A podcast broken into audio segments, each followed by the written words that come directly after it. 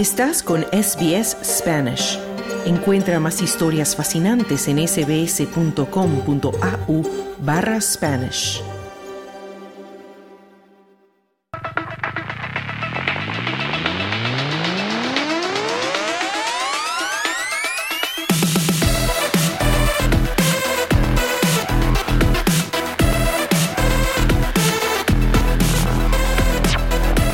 Abrimos un espacio ahora para los deportes con nuestro compañero Carlos Colina. ¿Qué tal, Carlos? Muy buenas tardes y bienvenido nuevamente al Mm, programa. Muchísimas gracias, Marcia. Buenas tardes. Comenzamos, Carlos, con noticias de los Socceroos, ¿no es así? Así es, porque los Socceroos juegan esta noche eh, frente a Palestina en el marco de las eliminatorias y seguirán su campaña en este partido en Kuwait. Recordemos que Palestina no puede jugar por todo lo que está sucediendo en Gaza en su casa y Kuwait se ofreció como sede y el seleccionador está decidido a que el equipo no subestime de todas maneras a la estrella palestina Odey Dabak. Dabak está considerado como el talento más impresionante del equipo rival y su mayor esperanza goleadora. Este jugador de 24 años se abrió camino a través de las ligas palestina y kuwaití antes de dar el salto a Europa con el Arouca portugués y más tarde con el Charleroi belga en la Pro League. El entrenador Harry Sauter afirma que confía en el poder ah, de hacerle frente a Dabak. You know, we know he's a we know he's a handy customer, um, but again, there's there's no easy games in football, and there's always going to be good players that no matter Sabemos que va a ser un cliente um, fácil, pero de nuevo, en el fútbol no hay partidos fáciles y siempre va a haber buenos jugadores, jugadores a nivel que juegues. Así que sabemos que vamos a tener que dar lo mejor de nosotros mismos. Entonces muy pendientes porque esta noche se enfrentan los Socceroos a Palestina. Y el próximo tema, Carlos, tiene que ver con fútbol y más fútbol europeo. Exactamente, porque se están dando también los clasificatorios para la Eurocopa 2024. Italia ahora puede defender su corona continental tras sumar ante Ucrania el punto que necesitaba para clasificarse en la última fecha ya de clasificatorios, en la que también sellaron su pase las selecciones de República Checa y Eslovenia.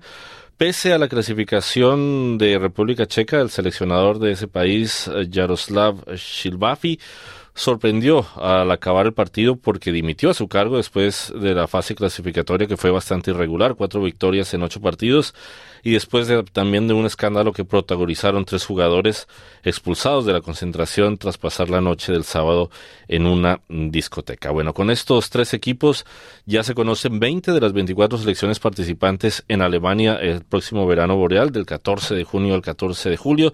También la jugarán Alemania, que es la anfitriona, Albania, Inglaterra, Austria, Bélgica, Dinamarca, Escocia, España, Francia, Hungría, Países Bajos, Portugal, Rumanía, Eslovaquia, Suiza, Turquía y Serbia. Solo queda por conocer el boleto directo que lo jugarán hoy martes en la madrugada ya para miércoles entre Croacia y Gales.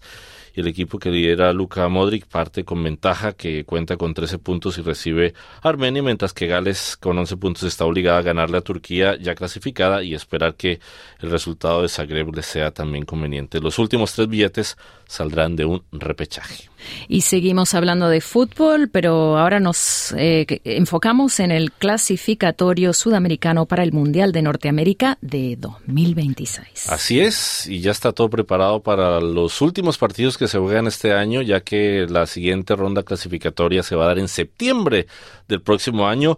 El clásico Brasil-Argentina en el mítico Maracaná, entre dos selecciones que quieren levantarse de sendas derrotas en la jornada anterior, se roba, por supuesto, la atención de esta sexta fecha de clasificaciones. Leonel Messi y compañía llegan al Maracaná, al Maracaná, donde la última vez que se enfrentaron con Brasil fue en 2021, ganaron la final de la Copa América, dispuestos ahora a acabar con el histórico invicto que tiene Brasil en eliminatorias. La del biceleste que viene de perder el invicto que traía desde el Mundial de Qatar 2022 a manos de Uruguay, que le ganó 2 a 0 en la bombonera, llega líder con 12 puntos y se encontrará con un Brasil en emergencia que marcha quinto en la tabla con 6 unidades. Expectante estará también Uruguay de Marcelo Bielsa, segundo con 10 unidades, que recibe en Montevideo a la débil Bolivia, penúltima con 3 unidades. En Asunción, un urgido Paraguay con 5 puntos necesita ganar para meterse en pelea, pero enfrentará a la invicta Colombia, tercera con nueve puntos. Ecuador, por su parte, con cinco puntos recibe a Quito. Eh, en Quito a Chile, que es octavo también con cinco puntos, que viene de empatar en casa con Paraguay y con la renuncia de Eduardo Berizzo, su entrenador. Y finalmente Venezuela es cuarta con ocho puntos y cerrará la fecha en Lima en busca de una nueva victoria ante también el desahuciado Perú, que es último en la tabla. Muchísimas gracias, Carlos, por toda esa información. Como siempre, un verdadero gusto. Gracias, Marcia. ¿Quieres escuchar más historias como esta? Descárgatelas en Apple Podcasts, Google Podcasts, Spotify o en tu plataforma de podcast favorita.